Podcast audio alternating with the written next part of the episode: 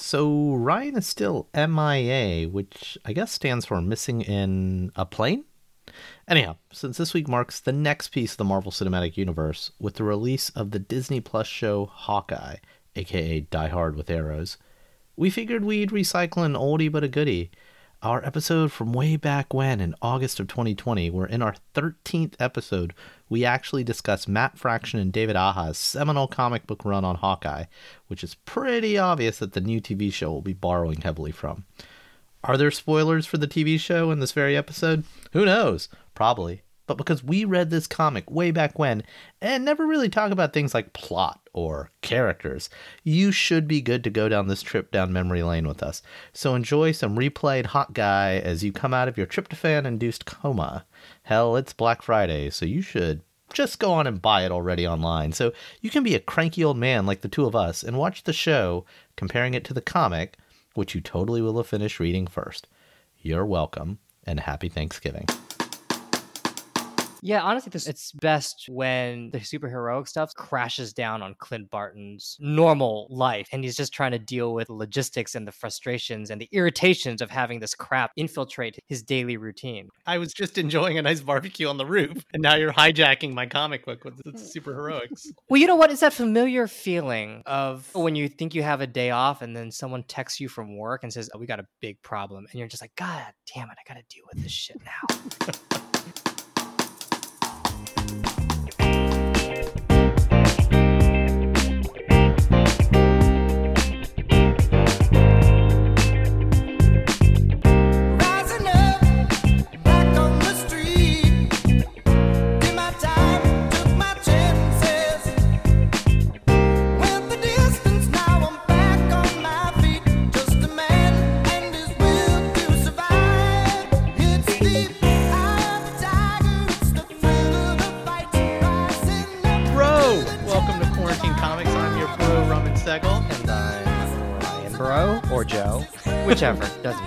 We are still two bros who don't know much, bro, but for the next 45 minutes, bro and I will pretend to know something about comic books, bro. This week, we are talking about Hawkeye by Matt Fraction and David Aha. You may also know Hawkeye, aka Clint Barton, as the avenging archer from some very popular movies. And while this book features a character of the very same name, it is anything but the stuff of Hollywood blockbusters. So, we are going to review Jeremy Renner's 2002 portrayal of the famous chef, Jeffrey Dahmer. Isn't that right, Roman? I was actually thinking about maybe some of his rock album. I don't know. But, you know, similar to those Rennerific uh, movies, Hawkeye is just a guy with a bow and arrow. But that is where the similarities end. In the book, Clint still doesn't have any superpowers, and this book makes it painfully obvious as we see him constantly battered and bruised. Like so many of us, Clint's just a flawed dude trying to do the right thing with varying degrees of success. Basically, his life is a mess. Fractions Hawkeye run is a fun, often funny character driven story with beautiful minimalist art and sepia tones. Clint is joined by his newfound pal Kate Bishop, a young whippersnapper who's now assumed the mantle of Hawkeye, and his newly adopted dog Arrow. He's also supported by a who's who of ex lady friends, a cast of working class neighbors who like their rooftop grill outs, and as already mentioned, far too many track suited Eastern European gangsters saying bro. So throw in the occasional super criminals and evil spies, and you've got a real fun romp across Brooklyn, Madripoor, and Los Angeles. And since Hawkeye is a book that delivers on really human moments of humor, I couldn't think of a better person who doesn't really read comics as my pal Drew, who happens to be the world's first humor engineer and co host of another podcast. Drew, welcome to the pod. Hello. Thank you so much for having me. What an intro, bro. That's it. That's exactly. all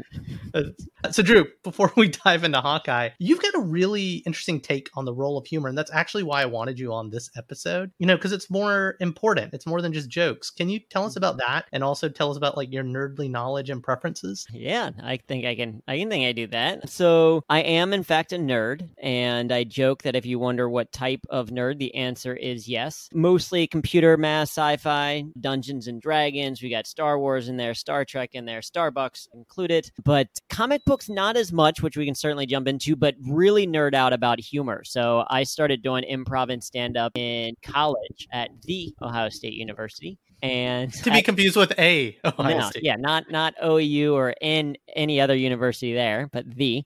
And uh, no, started doing improv and, and stand up and realized it was super helpful with other humans. And so started nerding out about it in terms of, okay, how does it work? How can I take it apart? How can I, as an engineer, learn it? And then more importantly, how can I use humor to get better results? And ultimately, long story short, uh, started a company called Humor That Works that focuses on teaching people how to use humor, but specifically with that idea of for improving communication skills or solving workplace challenges or employee disengagement or stress management or even just kind of communication or confidence skills, etc. And so that's my kind of understanding and geeking out about humor. And then, like I said, from the nerd side, all of them, but less in, I never really read a ton of comic books growing up. I've seen all of the Marvel films. The comics that I read growing up were more the cartoons like Calvin and Hobbes and The Far Side. I had a question. What do you think of the Marvel Cinematic Universe brand of humor? Because it seems to be effective in, you know, creating a big blockbusters and crowd pleasers, but it's often criticized because it's basically everyone is just constantly quippy. I mean, I personally enjoy it because that's kind of what I'm like. I watch a movie from the MCU for that feel versus I'm not watching it for a Dark Knight feel, right? Like, so that level of humor in, in Dark Knight, that version of Batman wouldn't work. But you also see it like doesn't quite work in the DC universe in the sense of how they've done movies. Like Suicide Squad, I feel like they saw movies of MCU and they're like, oh, they used a lot of humor and it was effective. Let's try to just jam some in there. And it just didn't work quite as well. And so I think it works for the MCU for what I'm looking for in terms of something that is entertaining, has its kind of like somber moments, but mostly about, hey, this is going to be superheroes doing superhero stuff and having fun doing it. That's my take. Well, it's kind of what you preach at your day job. Like they're literally bringing humor to work. So they'll be fighting a supervillain and then cracking wise, kind of like what Spider-Man does as well. Yeah, yeah. So that's a great point. Is is Tony Stark is just really adept at using humor in the workplace to break tension. Like if you think about, hey, you're you're embarrassing me in front of the the Wizard Bros or whatever, like that line. And one of the movies, that type of humor is like, yeah, it's it, it in a way, humor can kind of make you feel like you have a little bit more control over a situation than you actually do. And I think you kind of see that with Hawkeye in some of these responses as well. Way to bring it back, Drew. Look Yeah. at you.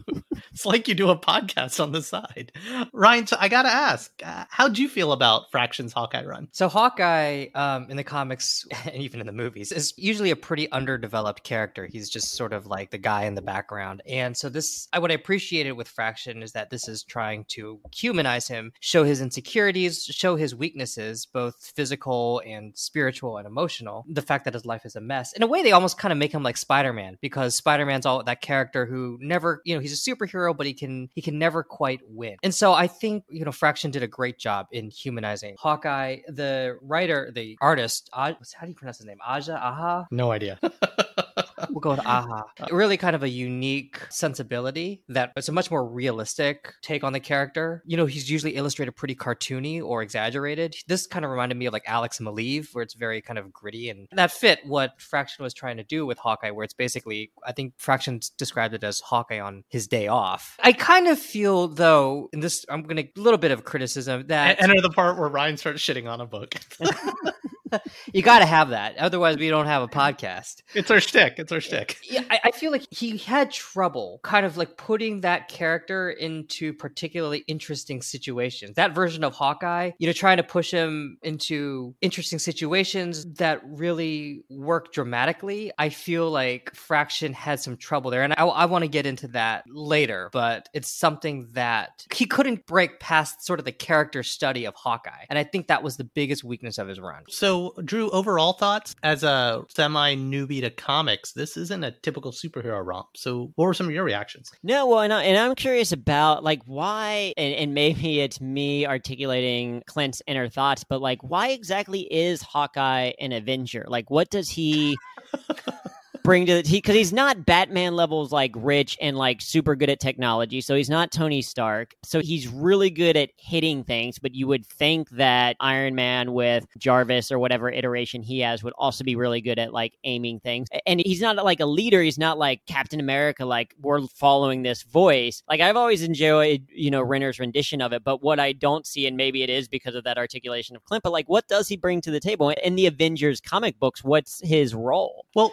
I appreciate appreciate that a Fraction questions that. It, kind of in the opening panels, you know, Hawkeye mm-hmm. kind of says, I shouldn't be an Avenger. But it is definitely not a question that they ever answer. And I don't think there is an answer to that. There's no real reason for Hawkeye to be an Avenger and to be, you know, paired with all of these God class heroes. So I think you're spot on there. It's a question that's raised, never answered. Well, and there's literally been SNL sketches about it after like the Marvel movies became popular. So I don't really want to get into this, the background of Hawkeye, but he was one of, not one of the original, original Avengers, but kind of the first class of after the first five or six, they brought in a few more, right? And he was literally a carny, a former thief who happened to be really good with the bow and arrow. And that was about it. And he had all these trick arrows and he was very quippy. And that was it. And so because he was one of like literally the first 10 or 15 Avengers way back in the day, you know, and they've written the character off and on again pretty well. They've just kind of kept him around. And they're actually back in the, I want to say late 80s, early 90s, they decided to split up the Avengers and have a West Coast Avengers based in LA, where Captain America ran the main team in New York and Hawkeye actually ran the team out west. Now, the rendition of Hawkeye was very much a more super heroic, always does the right thing, but can, you know, stand toe to toe with Iron Man kind of guy. The Matt Fraction Hawkeye really peels it back a lot. I mean, and one, one of my favorite scenes, I can't remember which volume, but it's an event at the end of an Avengers battle, and like Wolverine, Spider Man, and Hawkeye, you know, all just finished up, and Hawkeye's in a lot of pain. Where the other guys are like, "Hey, let's go hang out. What do you want to do?" And he's like, "I need to go die now."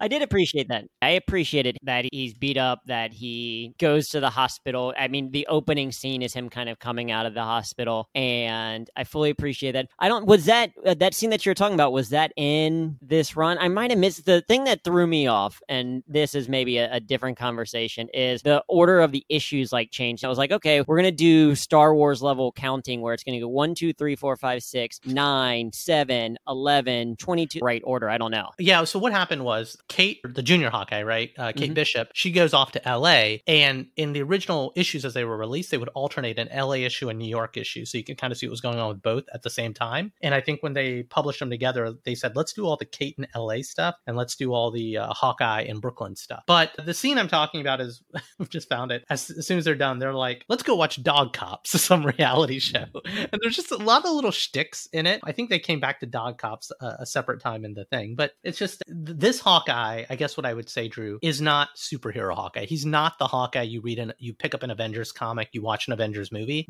To to Ryan's earlier quote, this is Hawkeye's day off. Hawkeye lives in mm-hmm. Brooklyn, has a normal place, and he's not the biggest deal of an Avenger. People literally call him Hawk Guy, which I thought was fantastic.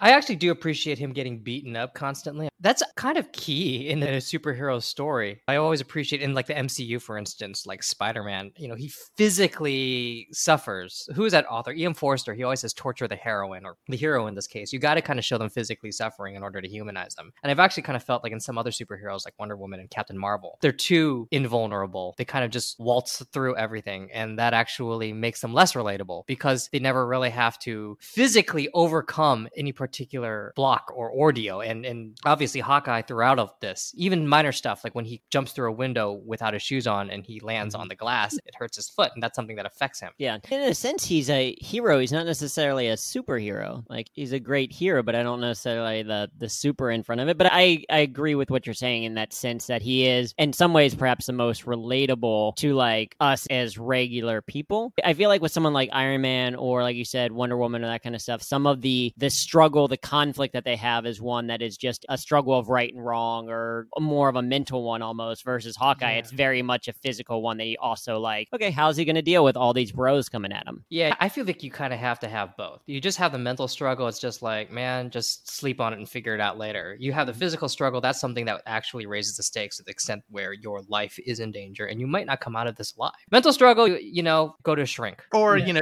buried away deeply as Clint does. Mm-hmm. just one one string of terrible decisions after another. I will also say, like in this book, I really do appreciate how Bed Stuy is very much a character. A lot of the conflicts that Hawkeye has to deal with on his day off are conflicts that it feels like regular people have to deal with. Maybe not making rent so much because he's rich, but just kind of juggling your day job, juggling with your relationships, dealing with really awful landlords. There in, in Bed-Stuy itself, the way it's illustrated, it feels very much like something recognizable and grounded. Uh, I feel like he tried to do kind of something similar with Los Angeles. I don't think he was as successful there. And I think part of it is because Kate Bishop, when she goes to Los Angeles, she's just kind of in Southern California, whereas Hawkeye is specifically in this neighborhood of Bed-Stuy. Well, shifting gears a little bit. So Kate Bishop is a relatively younger character, hasn't been out as long, and their portrayal of her as not quite a foil, but a mentee or someone who's taken up the mantle, is taking over the mantle. What are thoughts on her and that relationship? So Kate Bishop, she's two different characters it feels like. When she's with Hawkeye, she kind of goes between being a mentee and an exasperated older sister. She's a lot more competent. She's trying to get Clint to get his shit in order. When she goes to Los Angeles, she actually feels like a much younger character. She's out of her depth. She's struggling. She's trying to figure it all out. She's a little bit more almost carefree. And I guess you could make the argument that she's one thing with around Clint and she's another thing kind of left to her own devices without her dad's credit card. But it still felt almost like a disconnect. Like Matt Fraction needed her to to be one thing when she's dealing with Clint, and then he needed her to be something else when she was having her own adventures. And I didn't see quite the connection between those two versions of Kate, and that was my biggest issue with her. Yeah, and I would agree with that. The, the move to LA, I mean, it did hold one of like I think the funniest pages of it. The scene where she's like taking the the tour bus to get to the one celebrity person's house. Just the, the, the humor of the tour bus person, I think, was maybe this is just being kind of in the entertainment world a little bit, knowing a little bit about the you know cliche of Hollywood, and then just you know, hey, you know, I was in an improv class with so and so, whatever. Like I thought the humor in that on that particular page, there was like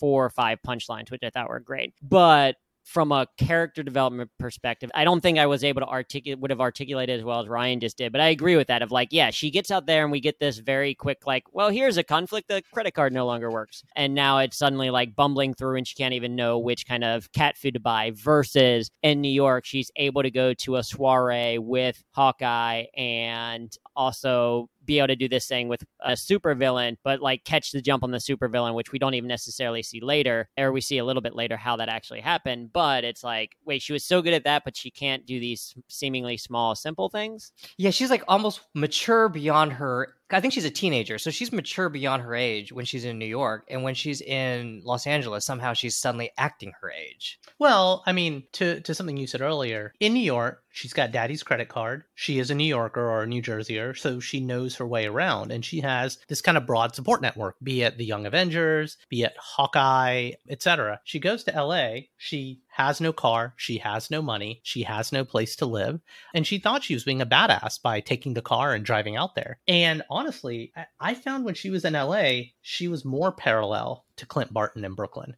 She did not have her shit together. Like just complete her life. I don't want to say it fell apart because she perseveres through it and she puts her little spunkiness. I can't even remember how she describes herself sometimes, but she kind of puts that in play, this false confidence to kind of gump her way from situation to situation. And, you know, in Madripoor, she picked up a supervillain who effectively chases her to LA to torture her. So, yeah, in LA, she's definitely much more similar to Clint. She definitely resembles uh, the Clint Hawkeye much more than in New York. But I will say it felt like a fundamental shift in her characterization. She's very resourceful in New York you know, even when she's up against the wall, she can figure things out and she has this confidence and this capability. And once she goes to Los Angeles, she almost reverts to this lost little girl who will eventually work her way through it, but she's so much more of a mess. And that to me felt actually dramatically that made her more interesting as a character. But it wasn't the kate bishop that fraction had set up in the earlier episodes of hawkeye. There's no reason why she should suddenly seem almost incompetent at doing certain things. And maybe for me it was just the speed through which i read it or something. It felt a little game of thrones season 8-ish of it's like she gets there and within like two pages goes from that confident thing to that oh i don't know what's going on. So perhaps like in a way i could see that to to Roman's point, I could see that over time of like, okay, this wearing down on her, and maybe I don't quite, you know, from reading comics or not being used to it, knowing like how much quote unquote time has passed in something. But it's like, oh, okay, that's a pretty quick turnaround. I don't know if it's convenient for the author as opposed to realistic to the character, perhaps. But I could see her getting to that, to Roman's point of like, yeah, you have that culture shock. You are away from all of your support systems. You don't even have the young Avengers to kind of like be cool with, but don't know if it was necessarily earned. And I also think the plots that Fraction gives her, the escapades she gets into, are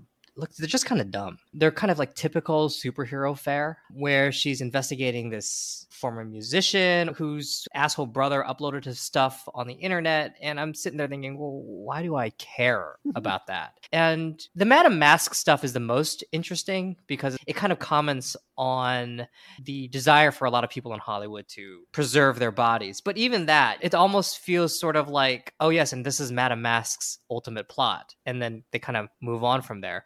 So it feels like Fraction is just kind of throwing a lot of ideas to see what sticks in Kate Bishop's world. It doesn't have that sort of cohesiveness that Clint's section has, where you kind of have this escalation of this, you know, landlord conflict that comes to a head at the very end. One of the questions that as you're talking that comes up in my head was like what's the process for writing a series like this? Do you like is it like okay you get hawkeye and you get to do something with it and and go for it and you, it just can kind of continues on as you want? Or is it like okay we need this big overarching plot you're gonna have 25 issues or so to do it in fill in some of the details like is this something that you write knowing the end state pretty early on or do you kind of write it and then oh i did this thing a few issues ago what if i brought that back again here any insight into like that creative process that they're going through well it's it's negotiable right so if you're uh, a writer no one's heard of and they give you the keys to one of the cars, right? Like you're going to write Silver Surfer. I'm pretty sure you kind of have to clear what you're going to do because you can't wreck the jewels for something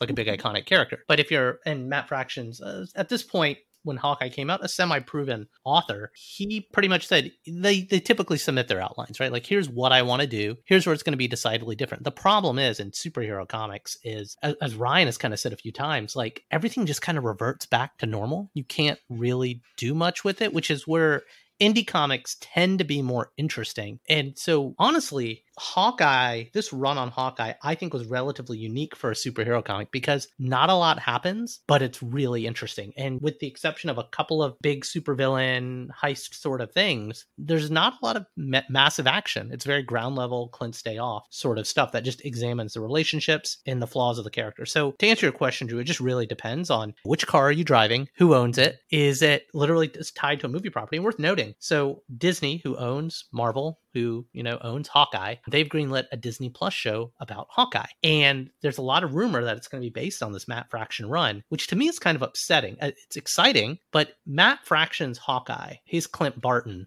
does not jive at all with the Jeremy Renner character in the Marvel movies. And this TV show, minus some controversy with Renner, is going to have Renner playing Hawkeye. And they're talking about Kate Bishop's going to be a character. So I don't know how you reconcile these two versions of the character for, for the small screen. I will say, in terms terms of putting all of the elements together, this is one thing that sort of bothered me. And it's kind of what I alluded to early on when I felt like, when I said, well, I'm not sure how far Fraction was able to push the Hawkeye character.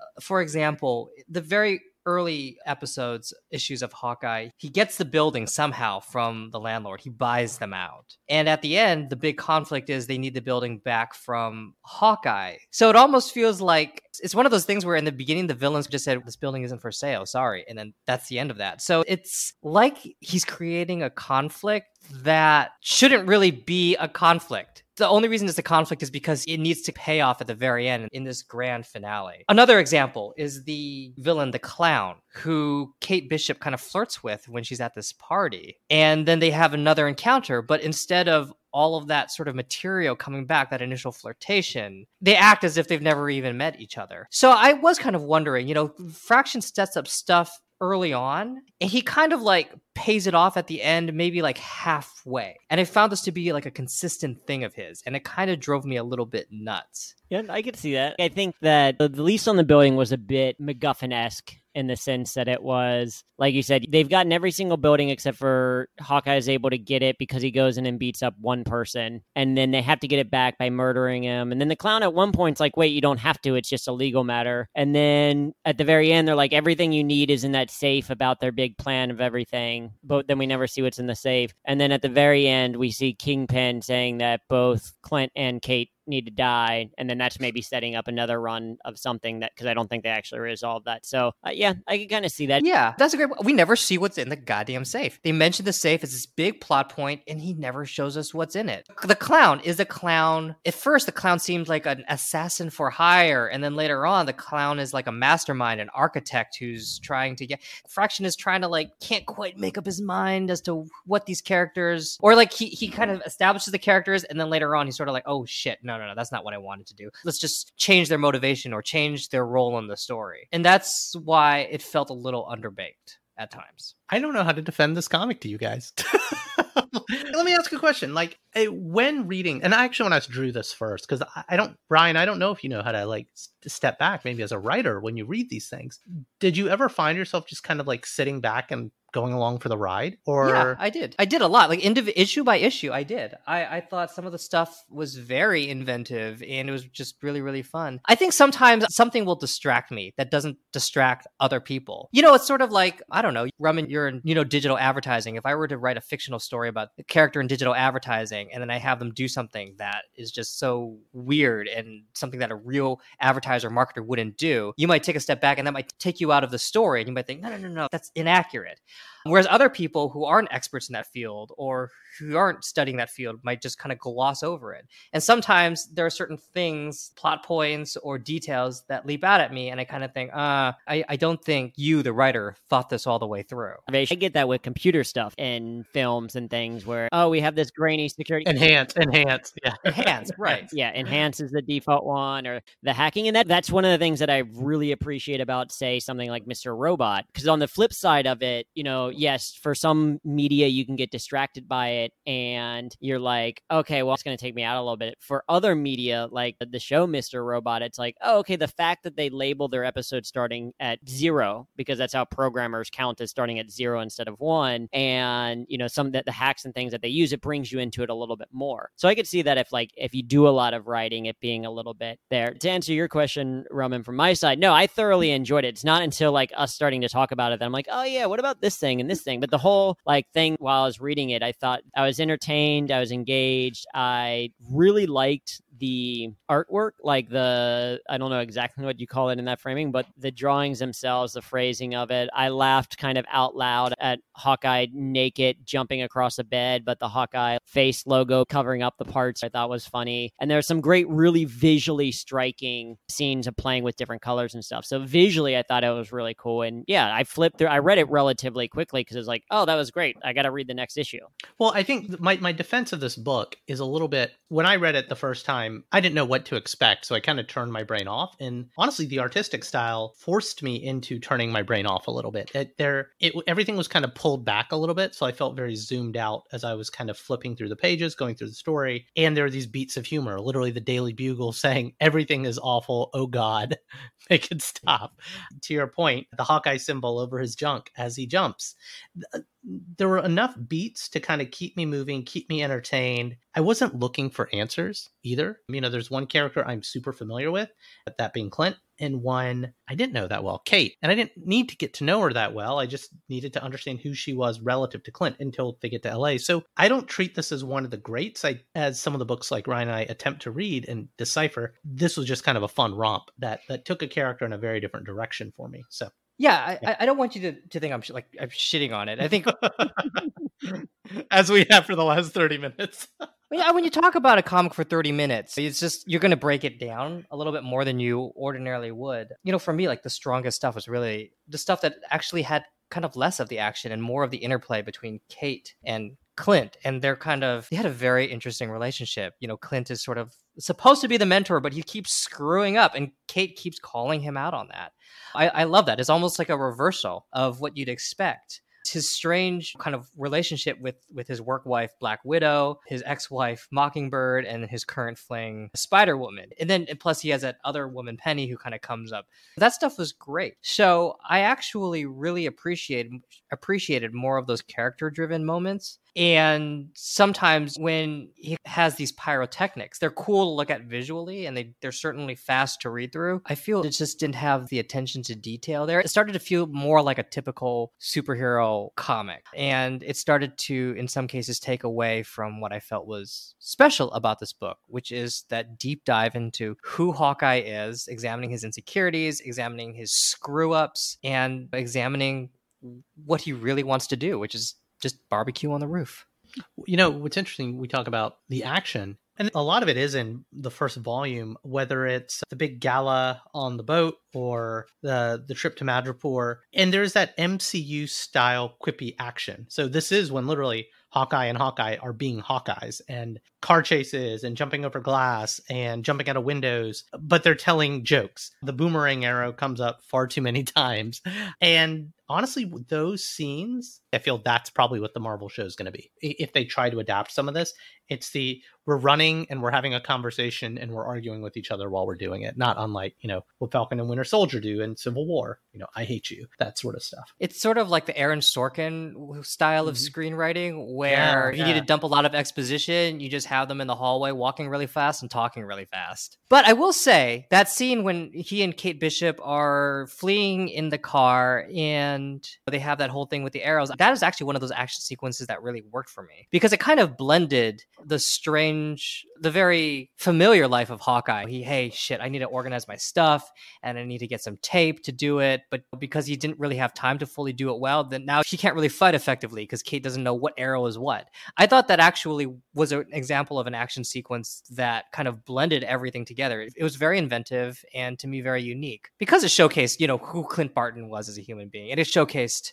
his very kind of exasperated relationship with Kate. And you know, I, I think to support one of your earlier points, Ryan, again, I don't think this is one of the greats. This is a collection where a lot of the issues, the individual issues are really good, as well as the issues of the character are really good. But as a whole, it probably doesn't all pull together. So to something you were saying earlier, when you when you read an individual issue of it in isolation, be it the car chase one or the Madripoor one, or I think my favorite two issues in this entire run are the issue from the dog's point of view and then the Christmas mm. issue. When when you take these on their own and you kind of divorce them or you keep them in the context of this bigger story of what might be going on, but they hunt really well as individual issues. There's also I, I was just complaining about everything, the things not cohering particularly well. But there are times I'm going to the dog point of view, this the issue that's in the dog's point of view, which I thought was really, really good. What I do like is that you see everything from the dog's point of view. The dog has a limited understanding of what's going on. You know, he might observe a conversation conversation between Clint and Kate, but not really understand what's happening. And then later on, you see that same conversation from like Kate's point of view, and then you have a much fuller understanding. So there's actually a lot of recall of stuff that happened in the past, which I thought was really clever because it's kind of playing with all of those different perspectives and kind of showing how these different people have a different viewpoint of this one incident. That sort of recall was a lot more effective, I thought, than some of the more standard stuff where, hey, there's an assassin and then later on he's going to come back, which is much more typical of superhero comic. Yeah, I enjoyed that as well. I enjoyed the dog perspective. I enjoyed how they got across initially the losing of hearing and showing that visually. I thought it was. I don't know if that's par for the course, but I, I would agree with that assessment, Roman. That like any individual issue, many of them are great when you look at the overall story. Is it life changing or anything like that? No, but it is still engaging. And I'm curious from your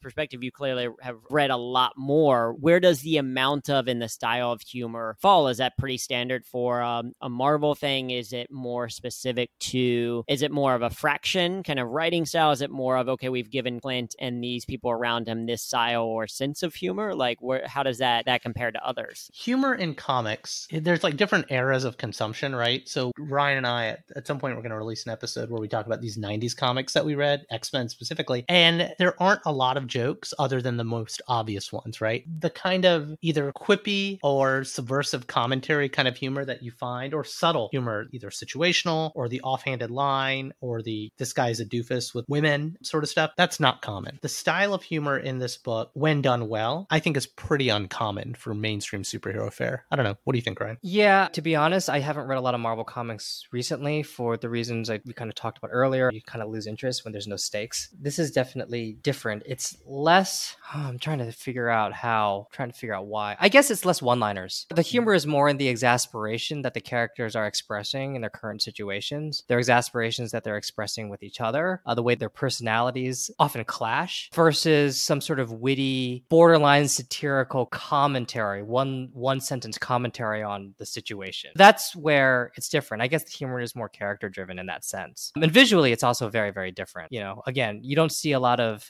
material from the point of view of a dog. It actually kind of reminded me a lot of, of Chris Ware's Jimmy Corrigan. Jimmy yeah, Corrigan, sorry, uh, Rusty Brown. Specifically, the Christmas issue. To me, that's like the standout one in this entire run. That is has a very Chris Ware vibe to it. You're right. Yeah, just to put things in the right timeline, this actually did precede Rusty Brown. Rusty Brown came out in 2019. This came out, I think, in 2013 or maybe 2015.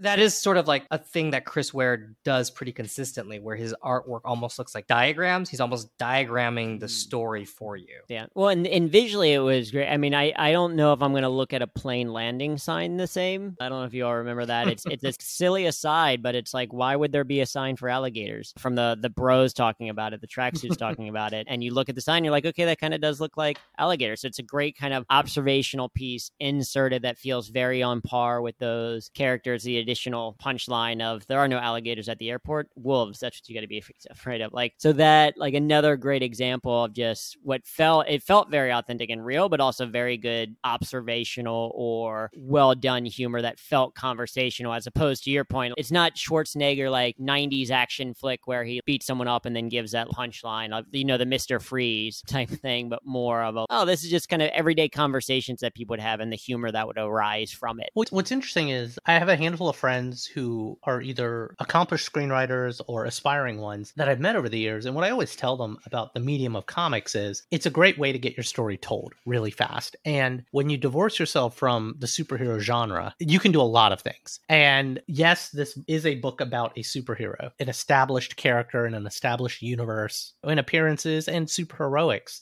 But when this book is really well, it, something Ryan was even saying, it steps very far away from the superheroics. It's, you know, it's the day in the life stuff with a guy who happens to be really good with a bow and arrow. But it's moderate character drama with beats of humor, situations of humor. That's what makes this good. I mean, there have been Hawkeye miniseries, there have been Hawkeye team ups and stuff. That's not what makes this special, though. Yeah, honestly, the superheroic stuff, like when they go to Madripoor, all of that felt a little bit rote. And that's actually for me when the series tended to drag the most. It's best when it's sort of like the superheroic stuff sort of crashes down on Clint Barton's normal life. And he's just trying to deal with the logistics and the frustrations and the irritations of having this crap infiltrate his daily routine. I've mentioned Madripoor being one of the, the arcs that was most deadening to me. When the agents of S.H.I.E.L.D. abduct him when he's trying to just barbecue, I thought that was great.